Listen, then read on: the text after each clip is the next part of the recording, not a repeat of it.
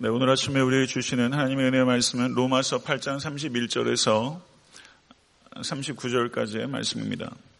로마서 8장 31절에서 39절까지의 말씀 다 같이 합독하도록 하겠습니다. 그런즉 이 일에 대하여 우리가 무슨 말 하리요? 만일 하나님이 우리를 위하시면 누가 우리를 대적하리요? 자기 아들을 아끼지 아니하시고 우리 모든 사람을 위하여 내주시니가 어찌 그 아들과 함께 모든 것을 우리에게 주시지 아니하겠느냐? 누가 능히 하나님께서 택하신 자들을 고발하리요? 의롭다 하신 이는 하나님이시니 누가 정죄하리요? 죽으실 뿐 아니라 다시 살아나신 이는 그리스도 예수시니 그는 하나님 우편에 계신 자요 우리를 위하여 간구하시는 자신이라 누가 우리를 그리스도의 사랑에서 끊으리요? 환란이나 곤고나 박해나 기근이나 적신이나 위험이나 칼이랴. 기록된 바 우리가 종일 주를 위하여 죽임을 당하게 되며 도살당할 양같이 여김을 받았나이다 함과 같으니라. 그런즉 이 모든 일에 우리를 사랑하신 이로 말미암아 우리가 넉넉히 이기느니라 내가 확신하노니 사망이나 생명이나 천사들이나 권세자들이나 현재일이나 장래일이나 능력이나 높음이나 기품이나 다른 어떤 피조물이라도 우리를 우리 주 그리스도 예수 안에 있는 하나님의 사랑에서 끊을 수 없으리라. 아멘. 하나님의 말씀입니다. 네, 오늘 설교의 그 내용은 십자가의 약속입니다. 그 제목을 한번 따라해 보시기 바랍니다. 십자가의 약속은 절대적 안전이다. 아, 믿으십니까? 네, 십자가의 약속은 절대적 안전입니다. 절대적 안전의 기초는 하나님의 절대적 사랑과 절대적 능력에 있는 것입니다. 성도 여러분, 하나님의 사랑은 불변하시고 하나님의 능력은 무한하시기 때문에 우리 각자는 절대적으로 안전한 것을 믿고 선포하시고 그리고 승리하실 수 있게 되기를 간절히 축원합니다. 로마서 8장 31절에서 39절은 두 개의 단락으로 분리해서 이해할 수가 있습니다. 먼저 8장 31절에서 35절의 특징을 보게 되면 다섯 개의 질문들이 연속적으로 이어지고 있는 것을 볼 수가 있습니다. 31절을 보게 되면 만일 하나님이 우리를 위하시면 누가 우리를 대적하리요? 32절 어찌 그 아들과 함께 모든 것을 우리에게 은사로 주지 아니하시겠느냐? 33절 누가 능히 하나님의 택하신 자들을 송사하리요. 34절 누가 정죄하리요. 35절 누가 우리를 그리스도의 사랑에서 끊으리요. 이렇게 말하면서 사도 바울께서 다섯 개의 반어적인 질문들을 연속적으로 던지고 있는 것을 우리가 볼 수 있습니다. 저도 아무래도 목회를 하면서 글을 많이 쓰게 되지 않습니까? 설교 원고를 다 쓰지만 저 같은 경우에도 글을 쓰면서 불과 이렇게 짧은 한 단락 paragraph 안에 다섯 개의 질문들을 연속적으로 이렇게 적은 경우는 한 번도 없었던 것 같습니다. 이것은 매우 예외적인 일이라고 할 수 있는 것이죠. 바울 사도는 이와 같은 반어적인 질문들을 다섯 개 던지면서 분명하게 우리에게 전달하고자 하는 바가 있습니다. 그것은 무엇입니까? 이와 같은 일련의 질문들을 통해서 누가 한번 반대 의견이 있으면 제시해 보시오라고 매우 도전적으로 이야기를 하고 있는 것입니다. 이와 같은 도전적인 반어법을 통해서 사도 바울께서 강조하는 것은 그 누구도 그 무엇도 하나님의 사랑과 능력에 대적할 수 없습니다. 이것을 매우 특별한 방식으로 강조하고 있는 것을 믿으실 수 있게 되기를 간절히 바랍니다. 특별히 31절에서 35절을 보게 되면 거기에 우리를 위하여라는 표현이 반복되고 있는 것을 볼 수 있습니다. 한번 몇 번 등장하는지 한번 보시겠습니까? 31절에서 35절 성경책 다 덮으신 것 같은데요. 31절에서 지금 세상스럽게 피실 필요는 없습니다. 31절에서 35절을 보게 되면 우리를 위하여라는 표현이 세 번 등장합니다. 불과 다섯 절 안에 우리를 위하여라는 표현이 세 번 등장합니다. 성도 여러분, 하나님께서 우리를 위하십니다. 그런데 하나님께서 우리를 위하시는 것은 가정이나 희망사항이 아니라 명백한 사실이라는 것을 사도 바울께서 강조하고 있는 것입니다. 하나님께서 여러분 각자를 그리고 저를 위하고 계십니다. 8장 32절은 하나님의 무한한 사랑에 대해서 말씀하고 있습니다. 자기 아들을 아끼지 아니하시고 우리 모든 사람을 위하여 내어주시니가 어찌 그 아들과 함께 모든 것을 우리에게 은사로 주지 아니하시겠느냐. 성도 여러분, 구약을 조금만 아는 사람도 이 말씀을 듣게 되면 창세기 22장을 연상할 수 있습니다. 창세기 22장은 어떤 내용입니까? 아브라함이 모리아산에서 그 아들 이삭을 바치려고 한 것입니다. 근데 창세기 22장 12절을 보게 되면 이렇게 기록하고 있습니다. 사자가 가라사대 그 아이에게 내 손을 대지 말라. 아무 일도 그에게 하지 말라. 내가 내 아들, 내 독자라도 내게 아끼지 아니하였으니 내가 이제야 내가 하나님을 경연한 줄을 아노라. 성도 여러분, 만약에 그 예수님에 대해서 알지 못하고 성경 하나님에 대해서 알지 못한 사람이 창세기 22장 모리아산에서 하나님께서 그 아들을 제물로 바치라는 이야기를 듣게 되면 도대체 성경의 하나님이 인신 제사를 이야기하는 하나님인지 도저히 이해할 수 없다 이렇게 아마 생각할 것입니다. 상식적으로 말하게 되면 이삭을 그토록 오래 기다리게 하시고 주실 때는 언제고 그 아들을 바치라고 합니다. 그리고 막상 어렵게 그 아들을 바치려고 하는데 하늘에서 하나님의 음성이 급박하게 들리더니 또 그것을 막으십니다. 성도 여러분, 우리가 하나님께서 그 아들을 바치라고 한 것 이해하기 어려운 일입니다. 이 일과 그리고 예수를 하나님께서 십자가에 못 박아 죽게 하신 이 일, 성도 여러분, 아브라함이 이삭을 바치려고 한 일들도 이해하기 어려운데 하나님께서 그 독생자 예수를 우리와 같이 자격 없는 자를 위해서 십자가에 못 박도록 하셨다는 일, 성도 여러분, 이게 정말 이해가 될 수 있는 일입니까? 우리가 이해해야 하는 일이지만 이 하나님의 이 고통을 우리가 완전히 이해할 수 있다는 것은 불가능한 것입니다. 모쪼록 여러분과 제가 이 십자가 앞에서 겸손해지실 수 있게 되기를 간절히 축원합니다. 이 십자가를 우리가 평생토록 이해해 가야 되지만 온전히 이해할 수 없는 십자가라는 것을 생각하시고 항상 십자가 앞에서 겸손한 마음으로 부복하시는 여러분과 제가 될 수 있게 되기를 간절히 바랍니다. 잘 아시는 대로 로마서 5장을 보게 되면 하나님께서 우리가 연약할 때, 우리가 죄인 되었을 때, 우리가 원수 되었을 때, 다른 말로 말하면 곧 우리가 무가치 했을 때 하나님께서 독생자를 우리를 위해서 내어 주셨다라고 말하고 있습니다. 하나님의 독생자는 무한 가치가 있으신 분입니다. 무한 가치가 있으신 하나님의 아들을 무가치한 나를 위해서 하나님께서 포기해 버리셨습니다. 성도 여러분, 하나님은 전능하십니다. 하나님께서 전능하신데 하나님께서 우리를 사랑하시지 않는다면 하나님의 전능하심은 우리와 전혀 무관한 것입니다.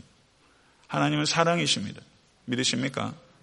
근데 하나님께서 사랑이신데 하나님께서 전능하지 아니하시다면 하나님께서 나를 도우실 수 없는 무력하신 분입니다. 그렇기 때문에 하나님의 구원은 하나님의 사랑과 하나님의 능력을 통해서 우리 각자에게 부어지게 되는 것을 믿고 감사하실 수 있게 되기를 간절히 바랍니다. 하나님께서 이와 같은 사랑과 능력으로 우리를 구원하시기 때문에 누구도 우리를 정죄할 수 없고 누구도 우리를 성사할 수 없습니다. 심지어 우리 각자의 양심조차 우리를 정죄할 수 없다는 것을 믿으실 수 있게 되기를 간절히 바랍니다. 성도 여러분, 우리는 의롭다 인정을 받은 사람입니다. 우리가 의롭다 인정을 받게 된 것은 우리가 죄인이 아니기 때문이 아니라 우리의 죄값이 치러졌기 때문이고 우리의 죄값은 예수 그리스도의 한 행동을 통해서 우리의 죄값이 치러지게 된 것입니다. 34절을 보게 되면 죽으실 뿐 아니라 다시 살아나신 이는 그리스도 예수시니 그는 하나님 우편에 계신 자요 우리를 위하여 간구하시는 자신이라 라고 말씀하고 있습니다. 이 말씀은 하나님께서 과거에 우리를 위해서 하셨던 일과 지금 우리를 위해서 하고 계시는 일을 요약하고 있습니다. 우리 주 예수 그리스도의 사역은 지금도 현재 진행형으로 이루어지고 있는 것을 우리는 기억해야 될 것입니다. 성도 여러분, 예수님께서는 우리를 위해서 죽으시고 부활하셨습니다. 그리고 우리를 위해서 지금도 하늘 보좌 우편에서 중보하고 계십니다. 이 사실을 믿으십니까? 그렇지만 이 사실을 믿고 있음에도 불구하고 우리의 삶의 자리는 결코 만만치 않습니다. 그 삶의 리얼리티를 사도 바울께서는 로마서 8장 35절에 이렇게 말합니다. 환란이나 곤구나 핍박이나 기근이나 적신이나 위험이나 칼이랴 라고 말하면서 사도 바울께서는 우리의 삶에서 우리가 직면하게 될 모든 삶의 실제에 대해서 이와 같이 말을 하고 있습니다. 제가 십자가의 고통이란 제목으로 며칠 전에 설교하면서 우리가 직면하는 고통을 세 가지로 요약할 수 있다라고 말씀을 드렸습니다. 첫 번째 고통은 징계로 인한 고통이며 두 번째 고통은 자연적인 고통이고 세 번째 고통은 십자가로 인한 고통입니다. 징계로 인한 고통은 회개해야 하고 자연적인 고통은 이겨내야 하고 십자가로 인한 고통은 크게 기뻐해야 하는 것입니다. 그런데 성도 여러분, 성경 말씀대로 우리 각자가 십자가를 지려고 하면 할수록 세상 사람들로부터 더 큰 환란을 당하게 될 것이라고 우리 주 예수 그리스도와 사도들은 지속적으로 성경에서 말씀하고 있습니다. 예수님을 믿고 나서 나는 어떤 환란도 어떤 손해도 겪어본 적이 없다라고 말씀하신다면 그것은 우리의 신앙이 문제가 있다는 것을 이야기하는 것입니다. 십자가를 지게 됩니다. 예수 믿었기 때문에 겪는 환란이 있습니다. 그 환란은 바로 우리가 신앙이 거짓된 것이 아니라 참된 것임을 증거하게 되는 것입니다. 사랑하는 성도 여러분, 참된 신앙은 종교적인 체험이나 감정적으로 어떤 고양돼서 어떤 엑스터시, 황홀경을 경험하는 것이 참된 신앙이 아닙니다. 참된 신앙의 시금석은 우리가 환란 가운데 어떠한 태도를 가지고 있는가 하는 것이 여러분과 저의 신앙이 참된 신앙인가 하는 것에 대한 매우 중요한 시금석입니다. 성도 여러분, 참 믿음이 없는 이에게 환란은 소망의 끝입니다. 그러나 참 믿음이 있는 성도에게는 환란은 위대한 삶의 시작이 될 수 있다는 것을 믿으시고 더욱더 험한 십자가를 붙잡으시는 모든 권속 되실 수 있게 되기를 우리 주 예수 그리스도 여러분 간절히 축원합니다. 잘 아시는 대로 로마서 5장 3절에서 4절의 말씀은 이렇게 말씀합니다. 우리가 환란 중에도 즐거워하나니 이는 환난은 인내를 인내는 연단을 연단의 소망을 이루는 줄 알미로다. 아멘. 성도 여러분, 환란 가운데서 즐거워할 수 있다고 사도 바울께서는 우리에게 말씀하고 있습니다. 환란 가운데서 즐거워한다는 것은 그리스도인들이 부자연스러운 자기 학대를 즐기라 그와 같은 이상 심리를 개발하라라는 뜻이 아닙니다. 환란 가운데서 성도는 즐거워할 수 있습니다. 불평하지 않고 체념으로 받아들이거나 혹은 철학적 신념을 가지고 용기 있게 견디는 것이 아니라 그리스도인들이 환란 가운데서 즐거워할 수 있는 이유는 환란이 우리를 거꾸로 때리는 것이 아니라 우리를 더욱더 견고하게 할 것이라는 것을 믿기 때문입니다. 이 믿음을 가지실 수 있게 되기를 간절히 바랍니다. 성도 여러분, 환란 끝에 기다리고 있는 것은 영광이며 환란 가운데서 성도는 성숙함을 얻게 되는 것입니다. 이것을 믿기 때문에 우리는 환란 가운데서도 즐거워할 수 있는 것입니다. 환란의 끝에 우리를 기다리고 있는 것은 영광이며 환란 가운데서 성도는 성숙함을 얻게 되는 것입니다. 그렇기 때문에 우리는 환란 가운데서도 즐거워할 수 있는 성도가 된 것입니다. 베드로전서 1장 6절 7절을 보게 되면 이렇게 말씀합니다. 그러므로 너희가 이제 여러 가지 시험을 당하여 잠깐 근심하게 되지 않을 수 없었으나 오히려 크게 기뻐하도다. 너희 믿음의 시련이 불로 연단하여도 없어질 금보다 더 귀하여 예수 그리스도에 나타나실 때 칭찬과 영광과 종기를 얻게 하려 함이라. 아멘. 여러 가지 시험을 당하나 잠깐 근심하게 되지 않을 수 없었으나 오히려 크게 기뻐하도다. 로마서 8장 38절은 그러나 이 모든 일에 우리를 사랑하신 이로 말미암아 우리가 넉넉히 이기느니라 이렇게 말씀하고 있습니다. 기독교는 그러나의 종교입니다. 그러나 이 모든 일에 우리를 사랑하신 이로 말미암아 우리가 넉넉히 이기느니라. 여러분과 저의 성도의 믿음의 인내의 결국은 승리인 것을 믿으실 수 있게 되기를 간절히 바랍니다. 제가 누차 말씀드리지만 성도는 승리하기 위해서 사는 존재가 아니라 승리로부터 나아가는 존재인 것을 믿으실 수 있게 되길 간절히 바라고 여러분들의 믿음의 결국은 승리입니다. 이 확신을 가지고 오늘 하루도 살아가실 수 있는 우리 모두가 될 수 있게 되기를 간절히 바랍니다. 성도 여러분, 여러분의 지금의 삶 가운데 어떤 환란이 있으십니까? 그 환란 가운데서 혹시 하나님의 사랑을 의심하고 계시진 않습니까? 성도가 환란 가운데 있는 것은 하나님의 사랑을 의심케 하는 증거가 아니라 하나님과 연합됐다는 증거로 이해할 수 있는 것입니다. 하나님은 전능하시고 그리고 사랑이 많으신 하나님이십니다.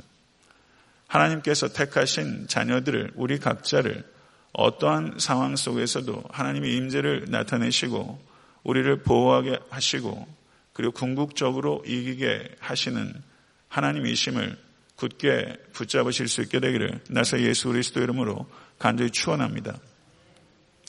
로마서 8장 28절의 말씀 우리 다 암송하는 대로 우리가 알거니와 하나님을 사랑하는 자 곧 그 뜻대로 부르심을 입은 자들에게는 모든 것이 합력하여 선을 이루느니라.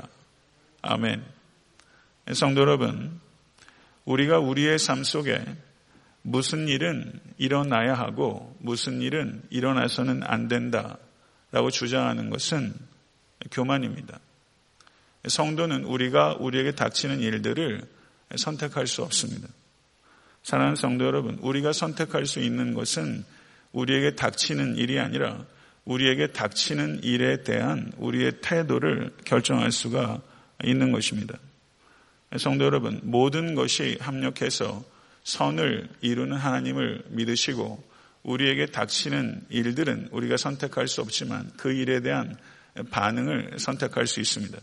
그것은 하나님의 사랑과 하나님의 무한하신 능력과 보호하심을 믿고 그 안에서 평강을 누리며 굳게 붙잡고 나아가는 것입니다.